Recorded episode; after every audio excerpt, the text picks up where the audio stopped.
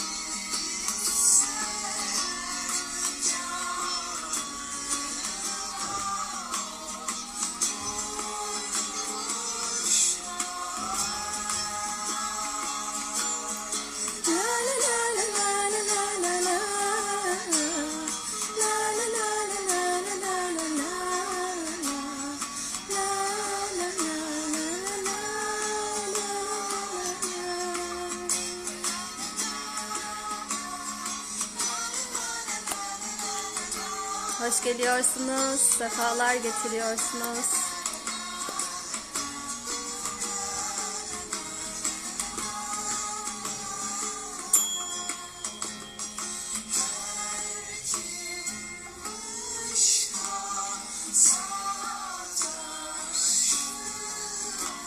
Ay. Aşk ola, nur ola. Bugün aşkın açıldığı Beyit'le birlikte olacağız.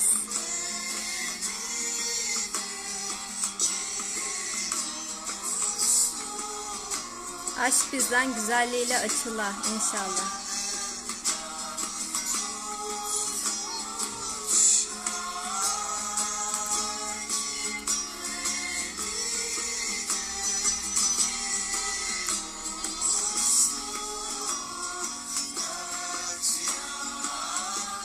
Yunus'umuzla başlayayım istedim. Yunus Emre şiirinin çok güzel bir bestesi.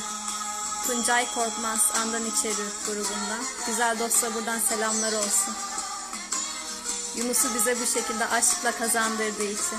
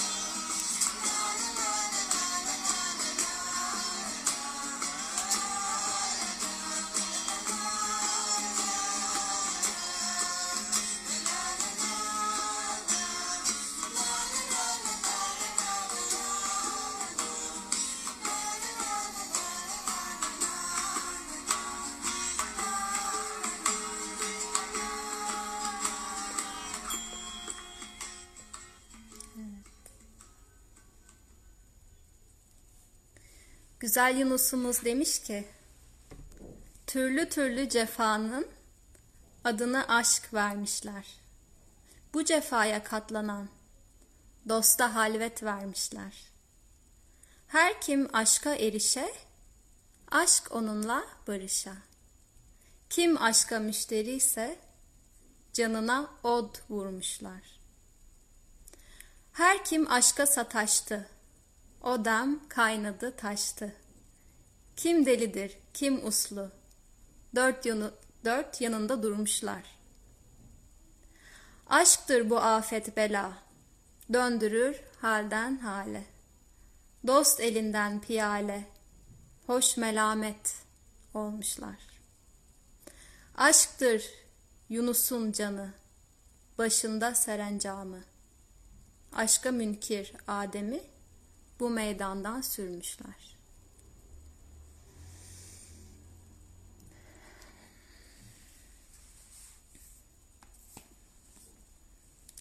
Bismillahirrahmanirrahim. Esirgeyen ve bağışlayan, seven ve çok seven, sevdiği için bizi yaratan Allah'ın adıyla başlayalım bugünümüze. Geçen hafta aşk meselesi bize kendini açmıştı, bir girizgah olmuştu. Kim yapmıştı bize girizgahı? Aşkın sultanlarından biri Hallacı Mansur. Oradan tekrar almak istiyorum.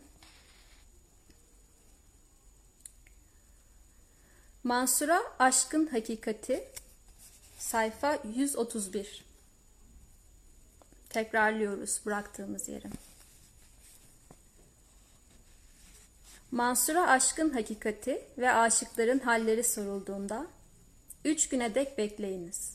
Aşkın nihayetini ve aşığın halinin sonunu seyredersiniz. Bundan haber vermeye gerek kalmaya buyurdu. Gerçekten de ilk gün Mansur'u asıp, ikinci gün ateşlerde yakıp, üçüncü gün küllerini Dicle'nin sularına şeker gibi karıştırıp yok ettiler. Böylece her bir gün ışığından ve denizin her bir katresinden aşk budur diye cevap gelip halin hakikatini aşikar etti.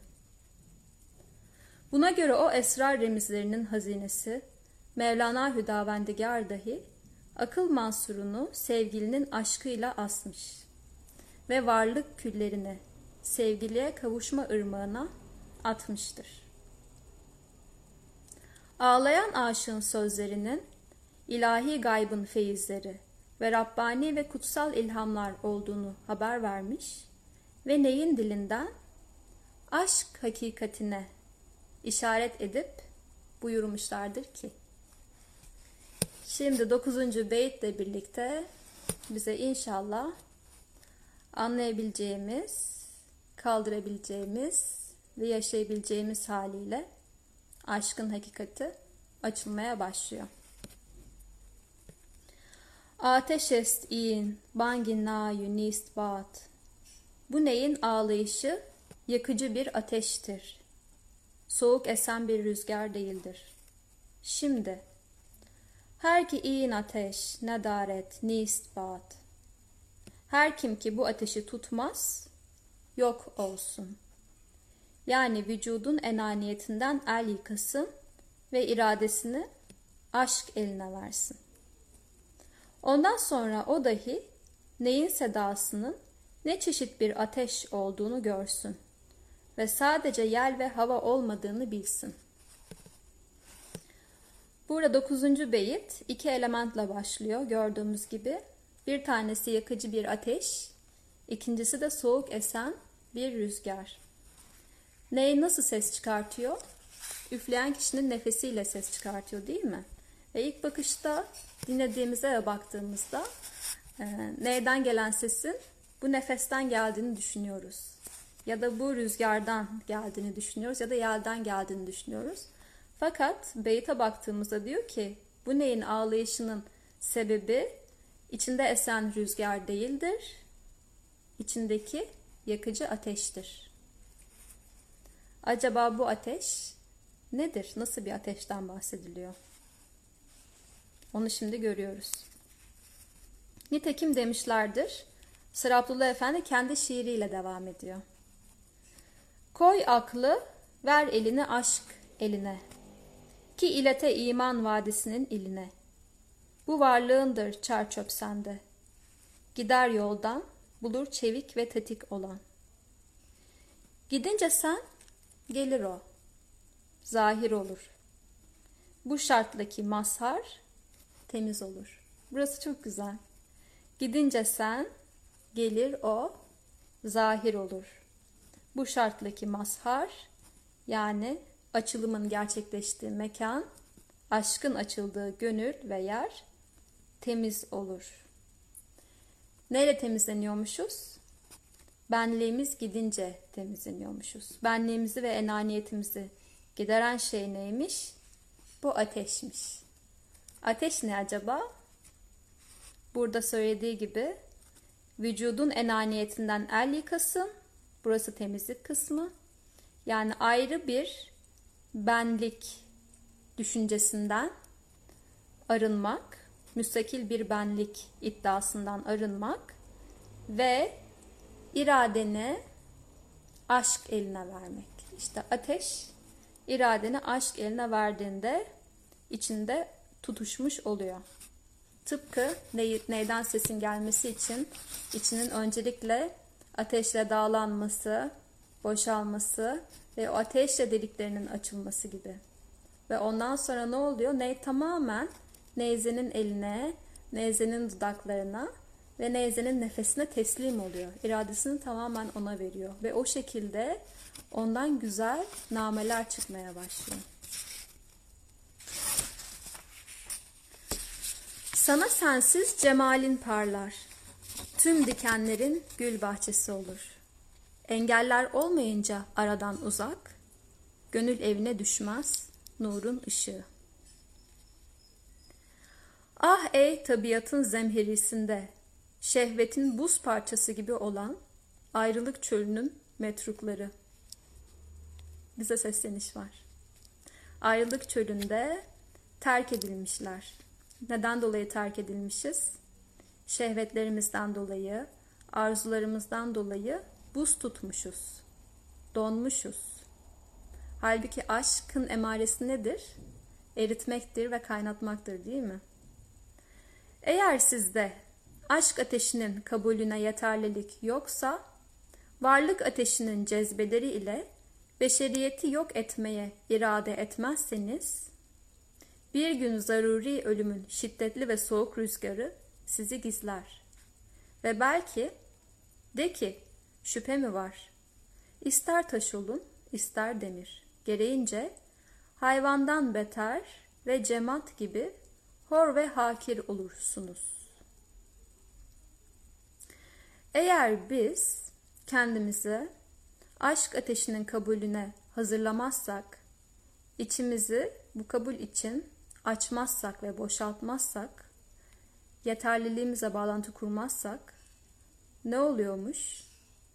Beşeriyetimizi yok edemiyormuşuz. İki şeyden bahsetmiştik ya, bir beşer var, bir insan var demiştik. İnsan bütün yaratımın gayesi ve yedinci mertebe. İnsan olamayanlar beşerde kalıyorlar. Beşerde bu hayvani unsurlarla varlığını devam ettiren kişilere deniyor. Yani sadece nefsiyle yaşayan kişilere deniyor. Bu kişilere ölüm geldiği zaman ne oluyormuş? Ölümün şiddetli ve soğuk rüzgarı onları gizliyor.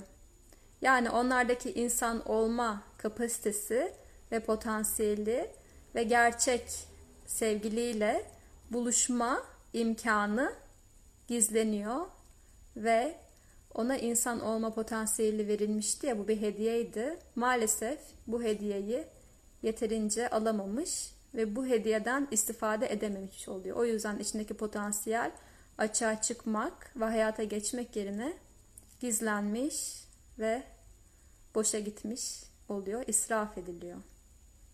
Bu yüzden ne oluyor? Yedinci varlık mertebesine gelmek yerine, kemale ermek yerine, tamamlanmak yerine ve gerçek yuvasına dönmek yerine hayvaniyette ve hatta cematta kalıyor. Cemada burada e, açıklama düşmüşüz. bitki ve hayvan dışındaki cansız cisim.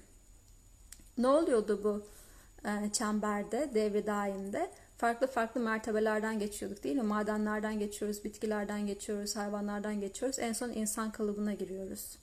Burada ona işaret var. Ben eğer insan kalıbına girip bir de gerçek insan olmazsam, o zaman daha önceden geçtiğim mertebelerde kalmış oluyorum, ilerleyememiş oluyorum. Bu yüzden hor ve hakir oluyorum. Gerektir ki bir an evvel vücudun varlığını, bu vücudun varlığı demek, vahdet-i vücuta göre, tevhid felsefesine göre sadece bir tek vücut vardır. O da hakkın vücududur. Diğer her şey hakkın vücudunun mertebe mertebe açılımıdır. Burada aşk ateşiyle yok edilen vücuttan kasıt, benim kendime isnat ettim, benim dedim ve hakkın vücudundan ayrı gördüm. Ego, nefse emmarem, ondan beslenen bir varlık anlayışı. İkilikten beslenen bir varlık anlayışı. Bir iddia var yani orada. Ve bir ayrım var, ayrılık var. Ben eğer bu vücudun varlığını aşk ateşiyle yok etmek için çabalamazsam, maalesef hor ve hakir bir durumda kalıyorum. Yok etmek acaba ne demek? Burada nihilizmden mi bahsediyoruz? Değersizleştirmekten mi bahsediyoruz? Onu da şimdi göreceğiz. Zira aşkın parıltıları bir yakıcı ateştir ki her neyi bulsa yakar. Yani her neyi bulsa onu gerçek sahibine geri döndürür. Ondaki varlığı yok ederek gerçek olan vara katar. Gerçek olan varlığa ulaştırır ve onunla buluşturur. Yani şey gibi düşünün, böyle parçalar var ya da parça gibi görünen varlıklar var. Ve bu aşk geliyor ve o parçaları alıp bütüne, bütünle buluşturuyor ve bütüne dahil ediyor. Ya da zaten bütüne dahil olduğunu fark ettiriyor. Parıltılar çünkü nedir? Işıktır ve ışık geldiğinde insan bir şeyleri görebilir değil mi? Ya da bir şeyleri idrak edebilir. Zira aşkın parıltıları bir yakıcı ateştir ki her neyi bulsa yakar ve vücuttan eser koymayıp kendi rengine çeker. Burada akla gelen şey Allah'ın ahlakıyla ahlaklanın, Allah'ın rengiyle renklenin. Ee, işte biz de vücudumuzu bu aşk ateşiyle yaktığımızda kendi rengimiz zannettiğimiz şeyler üzerimizden dökülüyor. Kendimiz zannettiğimiz kimliklerden soyunuyoruz ve böylece gerçek rengimize kavuşuyoruz. Ya da gerçek olanın rengine bulanıyoruz. Ne güzel demişler. Aşka canı olmayan adım atar. Aşkta huzur ve rahat yoktur. Aşktan geri kalan derman bulamaz. Zannettiğin her şey aşk değildir. Bu kısım çok güzel, böyle altı çizilisi bir yer. Zannettiğin her şey aşk değildir. Şu anda aşk dediğimizde mesela aklımıza birçok şey geliyor olabilir. Özellikle e, televizyonda, filmlerde gördüğümüz ya da kültürün bize öğrettiği romantik e, aşk geliyor olabilir. Fakat zannettiğim aşka dair zanlarım neyse aşk o değildir. Çünkü zaten aşk demek fena, ya ermek demek, yok olmak demek. E bu yok olma yolculuğunda ben var olan zanlarımla yürüyemem. O yüzden belki de ilk aşama aşka dair zannettiğim her şeyi şöyle bir kenara bırakmak ve tam alıcı ve tam işitici bir mertebeden aşkın ne olduğunu kendisinden duymak. Aşkın ne olduğunu kendisinden duymak. Bunun için de tevazu sahibi olmak gerekiyor. Bunun için ben bilmiyorum demek gerekiyor. Bunun için talep etmek gerekiyor. Ve daima aşkı davet etmek gerekiyor. Ve onu onurlandırmak gerekiyor. Ben seni misafir etmek istiyorum. Ben işin hakikatini senden duymak istiyorum demek. Ve daima ve daima gayretle onun yolunda olmak gerekiyor. Sözün kısası, neyin derinleri gibi aşk ateşine yanmış, Allah'ın rengine boyanmış. Allah'ın rengine boyanmak deyince bir şey daha geldi şu anda. Ha, hani her şey Allah'ın isim ve sıfatlarını yansıtıyor ve bütün fiiller de ona ait ya. Allah'ın rengine boyanmak demek, işte benim üzerimden o an hangi isim ve sıfat ve fiil açılmak istiyorsa tam bir teslimiyetle onların benden açılmasına izin vermek ve onların rengine boyanmak. Kendi zanlarımla, kendi isteklerimle ve arzularımla o isim, sıfat ve fiillerin üzerine böyle istediğim renkleri boyamaya çalışmadan, onların gerçek renklerini örtmeden ve gizlemeden her nasıl renk benden açılmak istiyorsa onu yansıdan bir fanus haline gelmek.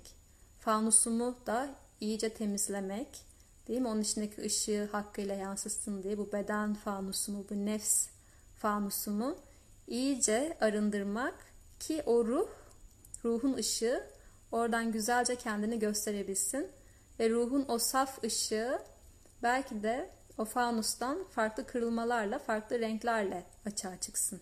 Benim aracılığımla ve benim üzerimden. Ben diyorum ama işte o ben ben ben dediğim şey yok olduğunda ancak bu açığa çıkabiliyormuş. Neyin derinleri gibi aşk ateşine yanmış, Allah'ın rengine boyanmış ve kavuşanlardan olan, yani vuslata erenlerden, gerçek yuvalarına dönenlerden. Arif ve Mürşid-i Kamil, derya gönüllü Mevlana Celal bu beyt-i şerifle, yani bu dokuzuncu beytle şu manaya işaret buyururlar ki, şimdi Sıraplıla Efendi şerh etmeye başlıyor. Ey muhabbet yolunun salikleri! Kemal ehlinin sözleri, yani insan-ı kamillerin bu yedinci mertebeye ulaşmış ve onu yaşayan kişilerin sözleri ki bunlar Hazreti Mevlana'dır, Hallacı Mansur'dur, İbn Arabi'dir. Bu kişilerin sözleri nefsin hevası, zan ve hayallerden meydana gelen kıylukal, yani laf kalabalığı ve kavga erbabının halleri gibi değildir. Burası çok önemli. Yine yukarıdaki mesele burada devam ediyor. Zannettiğin her şey aşk değildir demişti ya. Demek ki insanı kamiller zanlarından ve hayallerinden konuşmuyorlar. Nefsinin hevalarıyla da konuşmuyorlar. Kavga erbabının halleri gibi değiller. Çünkü onlar kavga üzere değil, selamet, sulh, barış ve eminlik üzerine. Belki Habibi Zülcelal'in vasıfları olan, güzel peygamberimizin vasfı olan, o nefis arzusu ile konuşmaz. Size okuduğu Kur'an ancak kendisine bildirilen bir vahiydir. Ve attığın zaman da sen atmadın, fakat Allah attı. Kerimesince, Muhammedi hakikatin, kemalinin mirasçılarıdır.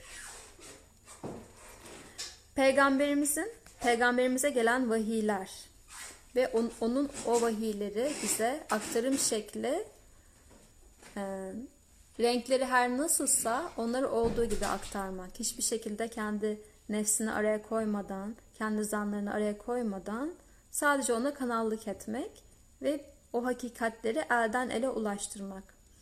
Peygamberimizden sonra gelen bütün insanı kamiller, arifler ve evliyalar yeni bir hikaye yaratmıyorlar. Yeni bir söylem getirmiyorlar. Bu kişiler, bu gerçek insanlar ne yapıyorlar? Kendilerini, fişlerini bu Muhammedi hakikate takıyorlar. Ve Muhammedi hakikat kendilerini tamamen fenaya uğrattıkları için ve yok oldukları için ve tam alıcı halde oldukları için Muhammedi güneş onların fanusunda çok net ve güzel bir şekilde yanıyor ve parlıyor. Ve etrafındaki insanlar da o parlaklık sayesinde, o ışık sayesinde kendi hakikatlerini görür hale geliyorlar. İnsanların yoluna ışık tutuyorlar. Bu yüzden bu evliyaları ve arifleri Muhammedi hakikatin kemalinin mirasçıları deniyor. O mirası devam ettiriyorlar ve günümüze kadar getiriyorlar.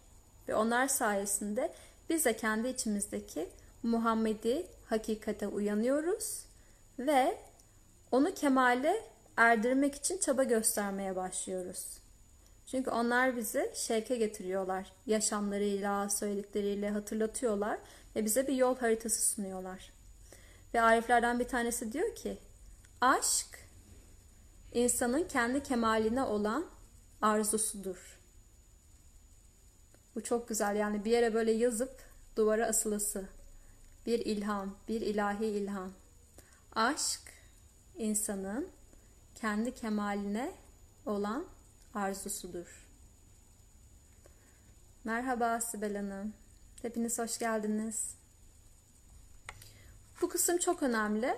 Özellikle bu aklımızdaki aşk zanlarına alternatif bir anlayış sunuyor bize. Acaba aşkın hakikati ne olabilir? Hakikat deyince direkt hakkın zatına bakmak gerekiyor. Çünkü tek hakikat o. Hak dediğimizde ve aşk dediğimizde aklımıza ilk gelen şey ne? Neden yaratılmıştık? Ben gizli bir hazineyi, bilinmeyi sevdim. Bilinmeyi sevdim. O yüzden varlıkları yarattım, yaratmaktayım. Buradaki bilinmeyi sevdim, bilinmeye aşık oldum kısmı çok çok önemli. Demek ki aşk olması için denklemin başında ne varmış? İlim varmış, bilmek varmış, bilinmek varmış. Bu ilme de ne diyorduk? Tasavvuftaki bilgi anlayışına irfan ve marifet diyorduk. Nefsini bilen Rabbini bilir. Nefsini bilip Rabbini bilmeye demek ki aşka düşmek deniyormuş. Aşk aslında bir biliş haliyle başlıyormuş. İlim deyince de, bilmek deyince de, aşkı talep etmek deyince de aklımıza ilk kim geliyor? Hatırlıyor musunuz?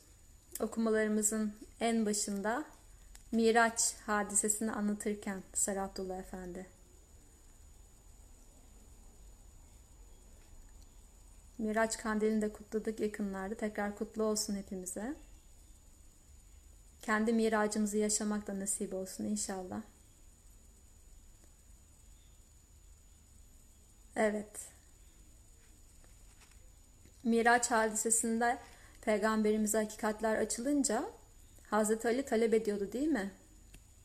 Bana verir misin diye bu hakikatleri. Öğrenmek istiyor, ilmin peşinde.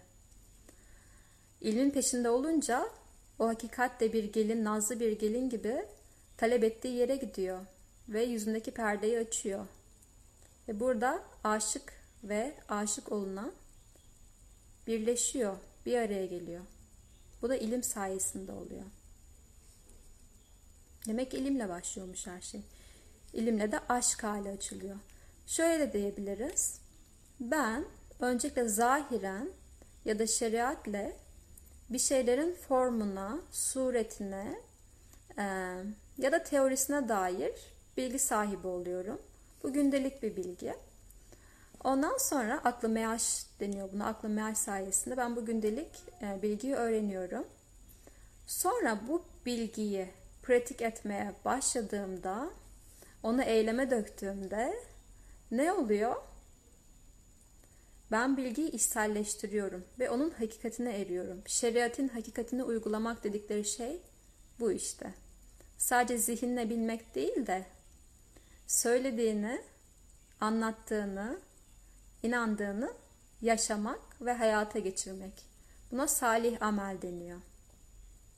Bu kısım ahlak kısmı. Ahlak ne demek? Hulk kökünden geliyor. Huy.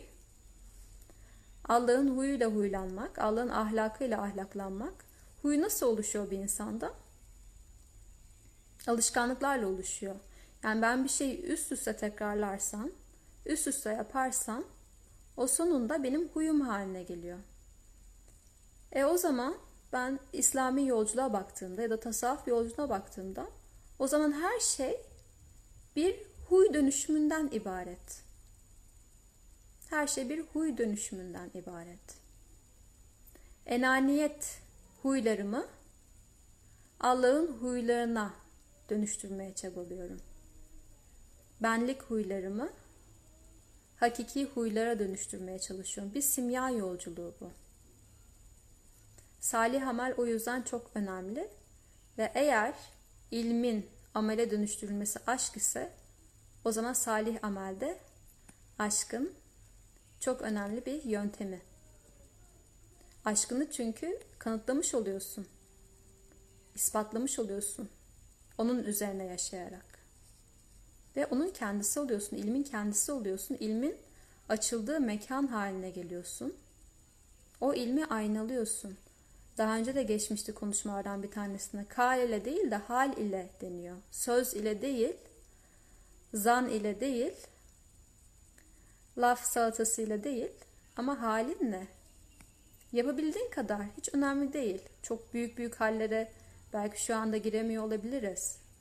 Ama ufak ufak gayretle her gün konuştuğum, inandığım şeyi pratik edebilir miyim acaba? Bunu yapsam ne değişirdi? Aynı zamanda tasavvuf yolculuğu alışkanlıklardan kurtulma yolculuğudur. Alışkanlıklardan soyunma, rahat ettiğin o konfor alanını geride bırakma yolculuğudur.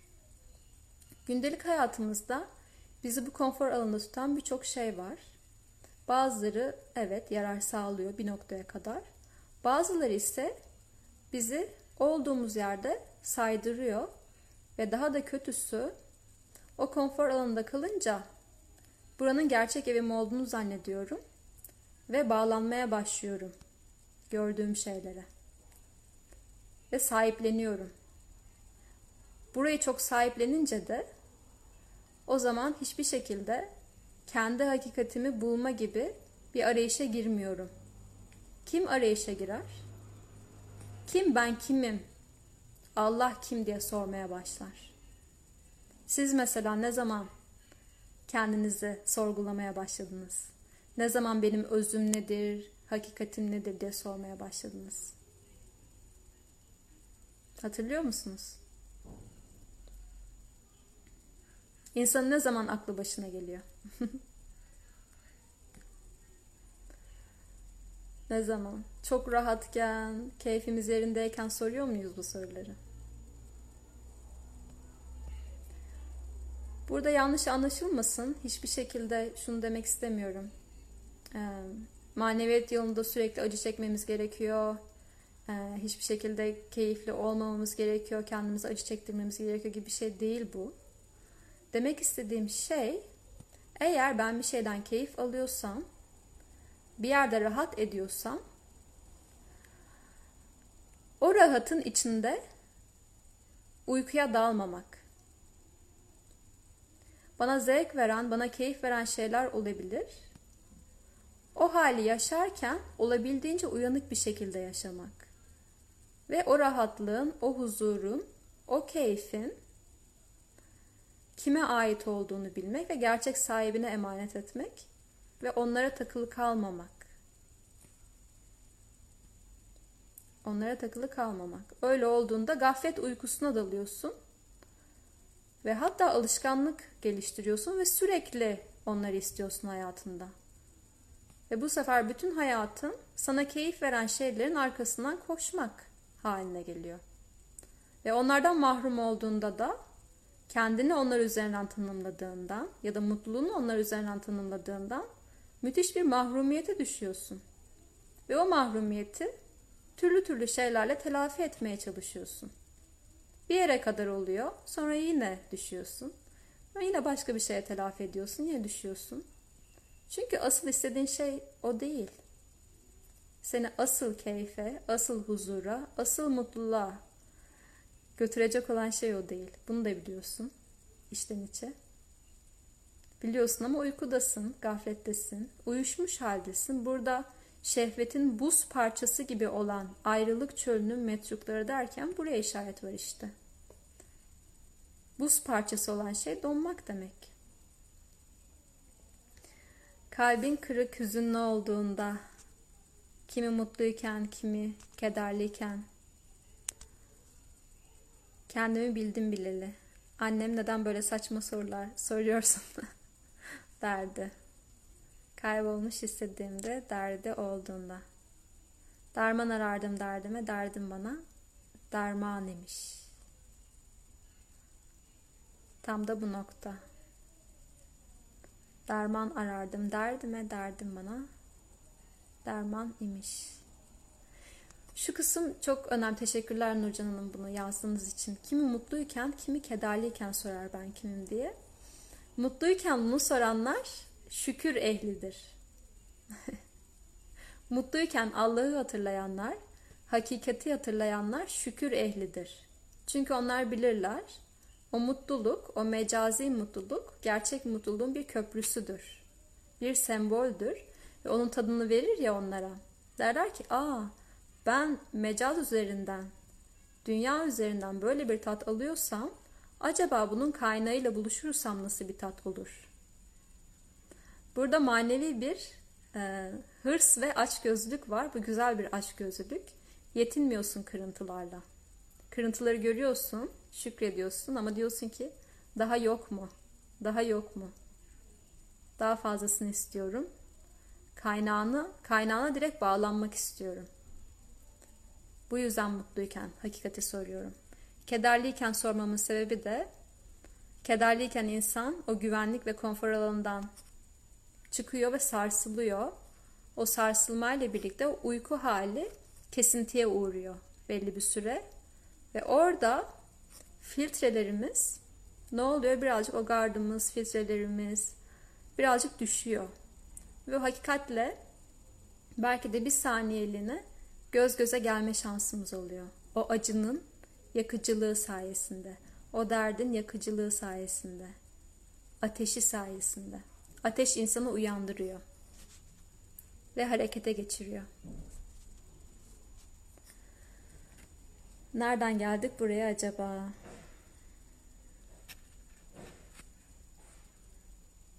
İlimden gelmiştik değil mi? Miraç hadisesinde Hazreti Ali ilmi talep ediyor ve bedenlemek demiştik sonra.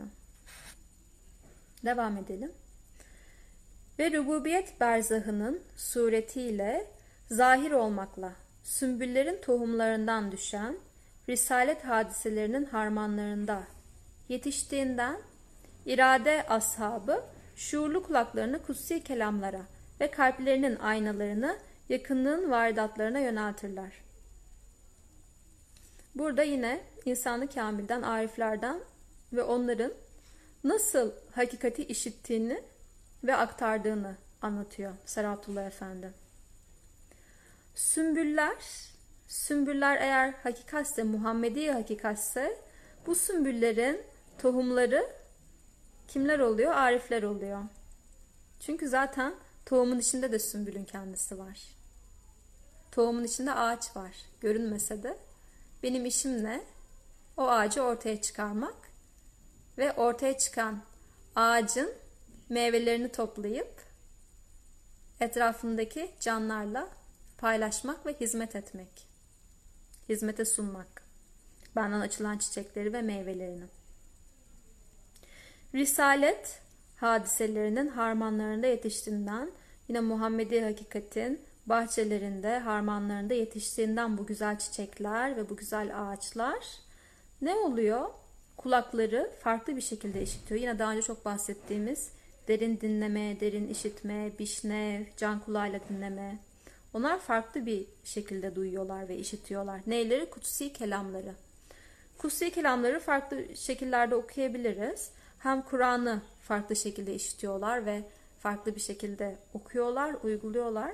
Hem Allah'ın kelamları, yani yaratılan her şey, bütün karşılaştıkları varlıklardaki öz bilgiyi okuyorlar ve onların zikirlerini duyuyorlar. Böyle bir işitme seviyesindeler.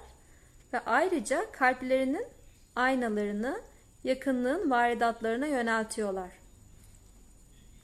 Kalbim nasıl ayna oluyor? Onu arındırdığımda, zanlardan arındırdığımda, ikilikten arındırdığımda, benlik ve egodan arındırdığımda tertemiz, boş ve alıcı bir hale geliyor. Parlak bir ayna oluyor.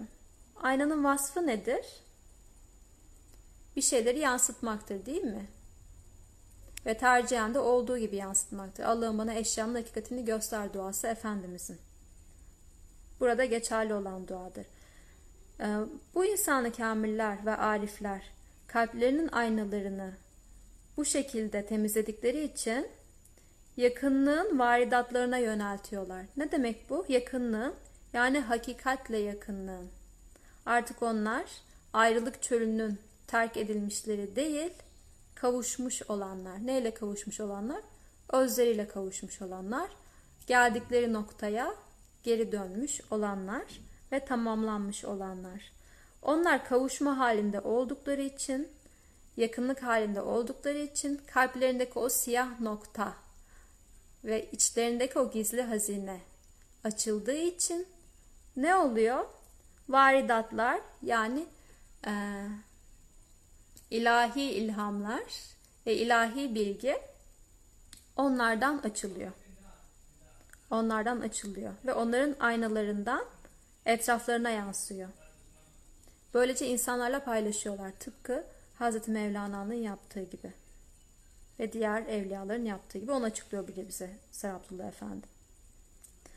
Böylece ilahi aşkın deryasındaki coşkuyla çıkan sonsuz nur tecellilerinin bölükleri ile kesretlerin, zulümlerinin, pisliklerinden arınırlar. İlahi aşkın, aşk ateşinin işlevi neymiş? Sarı Abdullah Efendi burada bize onu açıyor. Ne yapıyormuş ilahi aşk? İlahi aşkın deryasındaki coşkuyla çıkan sonsuz nur tecellilerinin bölükleri. Burada yine Hakk'ın zatının kendini an be an açığa çıkartışından bahsediliyor. İlahi aşkın deryası demek, Hakk'ın zatı, o gizli hazine. Her an coşkuda, çünkü her an bilinmek istiyor, her an sevilmek istiyor ve her an seviyor. O yüzden bir nur tecellileri bölükleri var anın içinde. Bu bölük bölük açılıyor. Biz bu nur tecellilerinin açılımlarıyla yıkanmadığımız için, onları karşılayacak durumda olmadığımız için ne oluyor? Arınamıyoruz. Onurla, onurla yıkanamıyoruz her an. Fakat buna e, hazırlanmış olanlar, buna münasip bir gönül sahibi olanlar ne yapıyorlar? Her anın içindeki o hak tecellilerinin nurlarıyla yıkanıyorlar. Ve yıkandıkça kesretlerinin, yani o çokluğun, o karanlığın, yani bu dünyadaki suretlerin algıda yarattığı o perdeler, o çoğulluk, o zanlar, o koşullanmalar, şartlanmalar ne oluyor? Her an yıkanıyor. Ve perdeler hep açılıyor. Pislik denilen şey o. Yani hakikati engelleyen perdeler ve zanlar. Ve saf güneş gibi parlayıp, gök gibi coşarak ve derya gibi taşarak enaniyet namusunu yırtıp atarlar. Yani o müstakil bir benlikleri olduğu zannını yırtıp atarlar. O perdeyi yırtıp atarlar. Ve mutlak bir beyaz nur olurlar. Düşünsenize, her an bu nur bölükleriyle onları karşılıyorsunuz ve onlarla yıkanıyorsunuz. Bilincinizi yıkıyorsunuz, şuurunuzu yıkıyorsunuz, kulaklarınızı yıkıyorsunuz, gönlünüzü yıkıyorsunuz, amellerinizi yıkıyorsunuz. Bu her an abdest almak gibi bir şey aslında. Nur abdesti almak. Böyle insanlar sonunda nurun kendisi oluyorlar. Çünkü kendim dedikleri şeyden arınmış oluyorlar. Bambaşka bir varlık sahibi oluyorlar. Nasıl bir varlık oluyor bu? Mutlak bir nur oluyor. Ve mevlevi maneviler olup vecd ve hallerle dönerler. Nereye dönerler? Hem dönerler o coşkuyla, o şevkle, o mutlulukla ve keyifle, o gerçek mutlulukla ve gerçek keyifle ve hazla dönerler. Hem de asıllarına dönerler. Gerçek yuvalarına dönerler. Hakikatlerine dönerler. Rablerine dönerler. Ve cezbeyle ciğerleri yakan ahlar edip hayal fanusu gibi yanarlar. Ne kadar güzel bir anlatım burası. Ve cezbeyle ciğerleri yakan ahlar edip hayal fanusu gibi yanarlar. Buradaki ah etmek özlemin işareti. Özlem olmadan aşk olur mu? Özlem olmadan aşk olur mu? Mümkün müdür? Aranan olmadan, talep edilen olmadan, hasret olmadan ve uzaklık ve ayrılık olmadan aşk mümkün müdür? Mümkün olmadığı için zaten ne yapıyoruz? Biz o noktadan aşama aşama farklı yerlerden geçerek bu dünyaya geliyoruz. Cennetten inişin hikmeti aslında bu. Aşka düşmek için gerekli olan özlemi ve hasreti içimizde yeşertmek. Cennetten düşüşün sebebi. Gerçek cennete nasıl giriyoruz? Özlemimizle, özlemimiz sayesinde, hasretimiz sayesinde, her ah edişimizde, her hatırlayışımızda aslında gerçek ruhumuzda olmadığımızı, o zaman o aşkın cennetinde kendimize bir yer bulmuş oluyoruz. Hayal fanusu gibi yanarlar. Nasıl yanıp dönmesinler? Dünya ve ahalisi, yeryüzü ve yüksek gökler, an ve zaman aşk cümbüşüyle dönüp, çok ilginç. Dönen sadece insan değil de, aşkta ve hasrette ve özlemde olan sadece insan değil de, yeryüzü. Yeryüzü neyi temsil ediyordu? Beden, nefs, zahir, değil mi? Varlık ve yüksek gökler, ruh, Adem, eğer yer Havva'ysa gökte Adem'di. Hepsi, bütün unsurlar, bütün arketipler, hatta anın ve zamanın kendisi bile aşkın cümbüşüyle dönüyor. E bunların hepsi aslında Allah'ın yarattığı şeyler olduğu için, yaratım da aşk sayesinde olduğu için, aşk için olduğu için, e o zaman zaten her şey dönüyor. Dünya da ondan dönüyor. Bizim başımız da ondan dönüyor. Her şey, her şey ondan dönüyor. Ve ona dönüyor. Deyip dokuzuncu beyti Sıraplıla Efendi burada bitiriyor. Onunla devam edelim. Arayarak bulunmuyor. Bulanlarsa arayanlardır. Eyvallah. Aslında seni arayan, biz, ben arıyorum dediğimde kendime benlik vermiş oluyorum. Halbuki aramamın sebebi ya da arıyor olduğumun, olduğumu düşünmemin sebebi beni arayan hak. Bütün fiiller ona aitse eğer, o zaman tek arayan da o, bulan da o. Bana ne düşüyor? Bu arama ve bulma eylemlerine ben iştirak ediyor muyum? Ya da bu arama ve bulma fiillerinin benden açığa çıkmasını ve sahnelenmesine izin veriyor muyum? Bu kadar. Bu kadar. Yoksa ne arayan benim, ne bulan benim, ne de aranan ve bulunan benim. Her şey o. Mesele aradan çekilmek. İşte aşk ateşinin insanı yok etmesi, Hazreti Mevlana'nın yok olsun demesinin sebebi nihilist bir yerden değil. Bir şeyden vazgeçme gibi değil. Oradaki yokluk aradan çekilmek. Bana burası yeryüzü diyorlar. Oysa her yer yeryüzü. Evet. Evet. Bunu görebilecek gözler olsun inşallah. Gözlerimiz öyle bir yıkansın ki her an açılan bu nur tecellileriyle bunu görme kapasitesi de açılsın. Ki kulaklarımız da inşallah aynı şekilde.